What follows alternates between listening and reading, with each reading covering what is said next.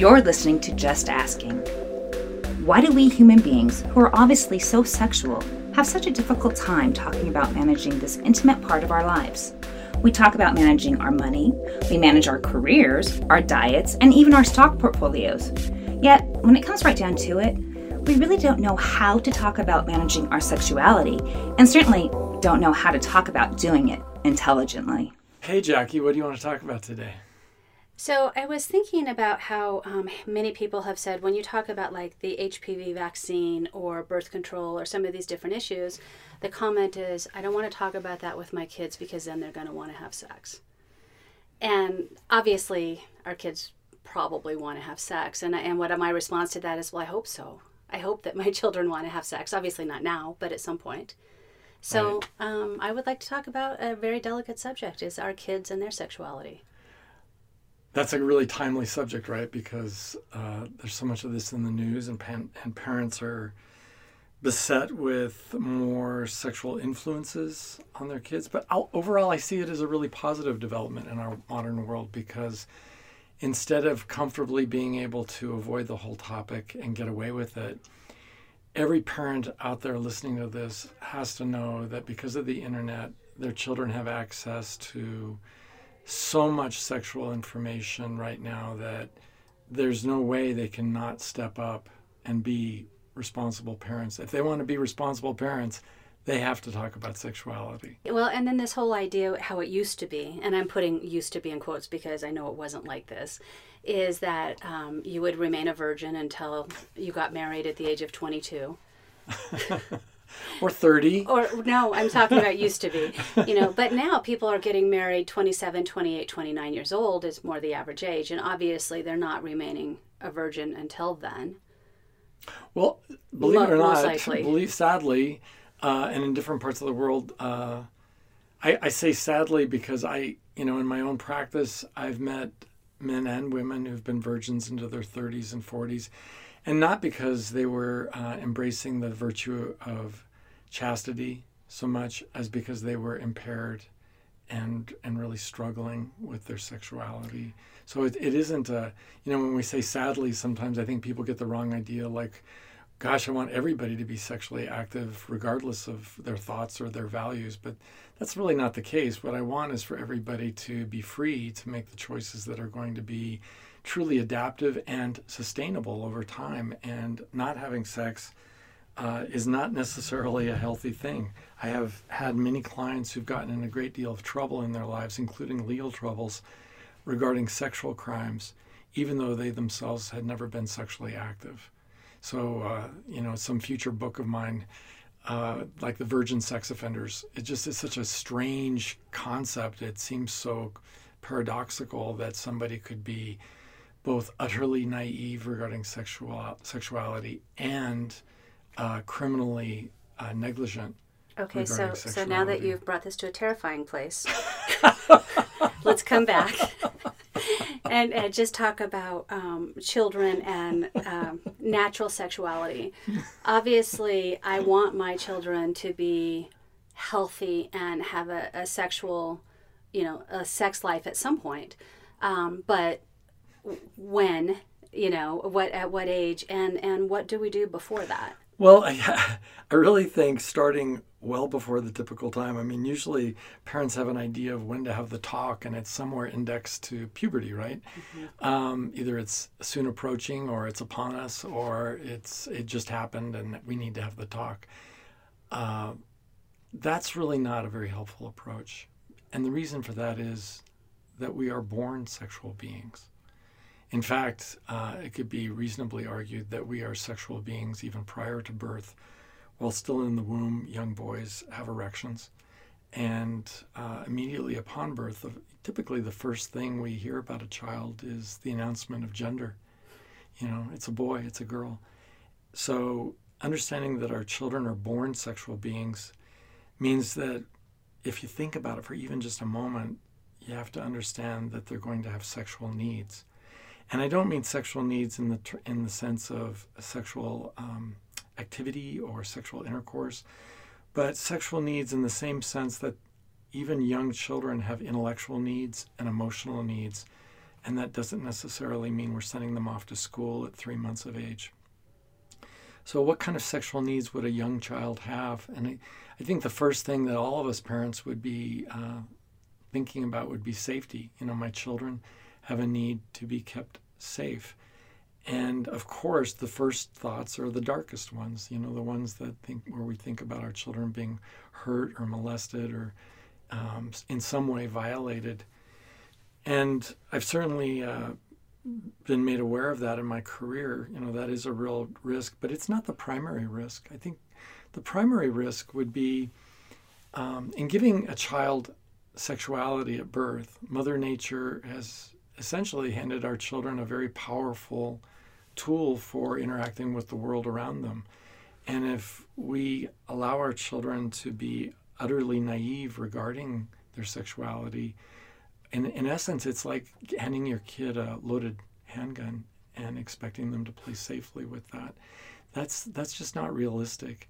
So talking about sexuality in a way that makes sense at an age appropriate level and recognizing that our children are sexual beings, I think is going to really reorient the whole thought process that they've always been sexual beings. And if my kids are now like 12, 13, 14, 15, and I've never talked to them about sexuality, well, you might as well give up now. Oh, stop it. Oh, stop it. There's never an age when you should give up.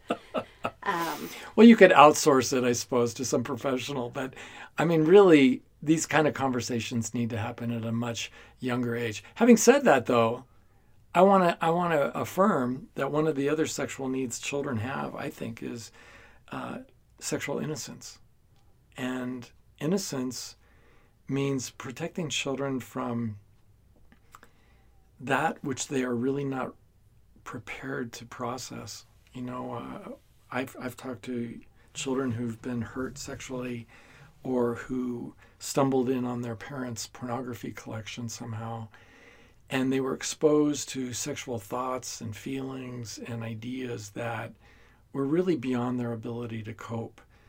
And when I so when I talk about sexual needs, we're not talking about sexual activities like intercourse or masturbation so much as we are age appropriate needs. And if you're thinking about children who are three and four and five and six, um, they're learning to read at age six and seven, and they need to be allowed the innocence that their emotional age requires in order to thrive. So, uh, sexual safety um, isn't really necessarily just at all about preventing sexual assault. It's really about protecting our children from the power of uninformed sexuality.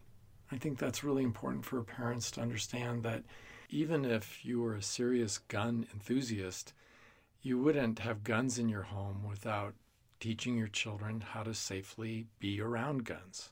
And starting with checking to see if a weapon is loaded, uh, knowing where the safety is, and, and that sort of thing before they ever stepped out onto a range and fired a, a single bullet. Well, it's a really good comparison. It's a really good comparison um, because you wouldn't leave a loaded weapon it, lying around for your children. And obviously, as they get older, um, and you've educated them, you would trust them more and more with with that.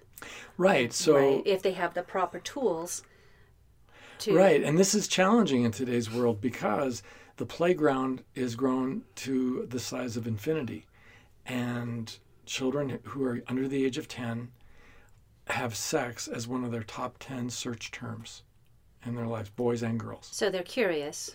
They're understandably curious. And then, unlike children of my generation who didn't have any kind of a resource to go explore. Sears catalog. the women in the bras. I think for children of, t- of today's uh, generation, they have very quickly apprehended the notion that they can go on the internet and ask any question they want to ask. And uh, Google or some other search engine is more than happy to supply them with answers. And all they have to do is then click on some other uh, connections or leads to find uh, photographs. And these li- various links take them to places that could conceivably even be illegal and felonious to download. So it's really I think it's important for parents to understand they need to be a part of their children's internet activity. That it's really okay to keep my young children away from the internet if I'm not going to be supervising them. Uh, my seven year old doesn't need a computer in his bedroom and and so on. Well, we talked and we've talked about this um, before. One of the challenges now is you give your seven or eight year old uh, Kindle, you know, to read books, and it has internet. Well, I don't think you can do that. I don't think you can go on the internet on the Kindle, but like an iPad. So it's for books and but now they're or their phone. I mean, granted, seven year olds probably don't have a phone, but they can access. Oh, I think a lot of them do nowadays, to be honest with you, and they can access from their phone just about anything. They, they can, and they're and they're in their room privately for you know however long with the phone or, so how. I guess we don't need to get into the technical part about how you protect them from the internet, but how. Yeah, you know, there's some there's so many great resources even online, uh, on the internet to talk to go ahead and research that subject, but this business of talking about sexual needs is what led me to write the book uh, we're all like this. And i think parents just haven't thought about it but once they do think about it and they think about their children's sexual needs it begins to inform them because if, if you don't know what their needs are then what on earth are you doing are you doing with them this this would be like for me as a therapist trying to do therapy on someone without ever diagnosing their problem if I don't know what the problem is, how could I possibly provide the appropriate kind of guidance my client needs? So, as a parent, I can't forget, for example, that for, as my children being sexual beings, they absolutely need to have a conversation. That that's a sexual need to have a sexual conversation. Mommy, where do babies come from? Uh, mommy, how does this work? Uh, mommy, how are boys and girls different? Uh, th- these these are important questions that deserve age appropriate answers, and that, that that's yet another need is age appropriate sexual information because a seven year old needs a different answer than a 17 year old or a 13 year old or a 10 year old. So we're going to have uh, some sensitivity to that, and and that's that's the wonderful role parents can play is taking a look at our individual children and tailoring the information to what they need, not what we're comfortable with, because we may not be comfortable with any of this. Or we might be comfortable with way too much. With way too much, which brings up another need, uh, in addition to innocence, is the need for boundaries. I've, I've talked to many parents who have really overstepped the boundaries uh, in terms of um, sexual information and sexual conversation and even nudity where children were really uncomfortable and really didn't know what to do with that information. And they just shut down and got really quiet and looked away and gave you all the indicators that this is too much too much information. So i think it would be really appropriate i think to talk about boundaries and innocence in right along in the same way we're talking about sexual information that's age appropriate it's all got to be age appropriate but the conversation is really, I think, essential. It is. It is. Okay, so now you've gotten us to, you know, that one of the main things they need sexually is a, is a conversation. Um, so let's go. So there are what, seven, eight, nine. We're about to embark on this really scary part after that. Mm-hmm. Um, things like. Are you thinking about puberty? I'm thinking about puberty. I'm thinking about masturbation. I'm thinking about their natural sexual um, impulses. Okay, so now that you've taken it to a really scary place. You took it to a scary way, place way too early. well, I you know, for me, I think I wouldn't want to go forward in this conversation until parents who are listening to this understand that just as they crave and need privacy, that their children do as well. Okay. And um, to have information pushed on me as a young child is violating my boundaries. But how about the child who's really trying to be a good boy or a good girl and his parents start interrogating him? Well, have you ever looked at da, da, da, well, have you ever started da, da? These are intimidating questions and they're also quite unnatural um, in the sense that it's natural if we if we really want our children to grow up to be adults who value privacy it would be natural to teach them about privacy at the earliest possible age, that they have a right to privacy. And, and that includes not only regarding nudity and um, being touched, but it also includes asking inappropriate questions, you know, and having inappropriate conversations. So for me, And I hope this isn't boring to parents who are listening, but to the parents or to those adults who aren't parents, to think back to your childhood. And usually they're the two extremes, right? There's my parents never talked to me about sex, or oh my God, my parents talked to me about sex one time and it was horrible. I never want to re- go through that again. And there's got to be some middle ground where, as a parent, I, I begin having conversations at the table, let's say, with my spouse or another adult in the in the room to talk about sexual issues and to bring them up in a third person sort of a way so that it's the subject isn't entirely new. And then in terms of privacy to be asking questions about my child's values, you know, our values are based on what we value. And to talk to my children about how I feel uncomfortable when people ask me certain questions that are really personal. And then to turn to my child and say, Would you feel uncomfortable if somebody asked you something really personal? And, and whatever their answer is, it really doesn't matter if they say yes or no, because the conversation gets to go forward. Well, would you be comfortable if they wanted to know if you ever stole something uh, or if you ever told a lie and why you told the lies? Or are you always perfectly comfortable when you talk about these very personal things that you're embarrassed of? And I think most children understand at a pretty early age that, yeah, there's some things I'd rather not get into, like why I was mean to my little brother, that kind of thing. I, I feel uncomfortable. And, and for parents to ask, well, how could I help you be, be more comfortable talking about that? And it's not that the child's necessarily going to have an answer that's going to be helpful it's it's introducing the topic of getting more comfortable as a process rather than I'm not comfortable with that. The door is slammed shut and it's never to be opened again. Well, and it's also letting them know that you're open to the conversation. Yeah, that they absolutely. can bring that their questions to you and, and you're fine with that. Yeah, and for for an adult who's trying to really raise a child the right way, I think one of the biggest lessons would be simply modeling by making a, an appropriate disclosure you know, regarding uh, we're talking about sexuality and how our children are sexual beings, but to talk about ourselves and uncomfortable conversations that we might have gotten into with adults as children and how we hated that.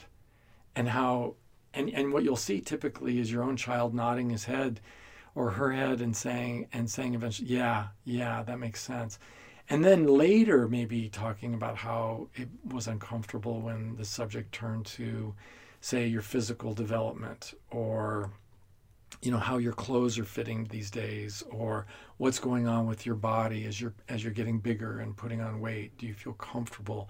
Do you feel strong? Do you feel strong enough to uh, participate in sports with the other children that kind of thing because all of those issues that have to do with the body very naturally segue into your body image and then from body image to how you think other people see your body and how uh, eventually how that that makes you want to interact um, with with the other children at school. So, you know, I, I think these conversations they become way too sexual way too soon.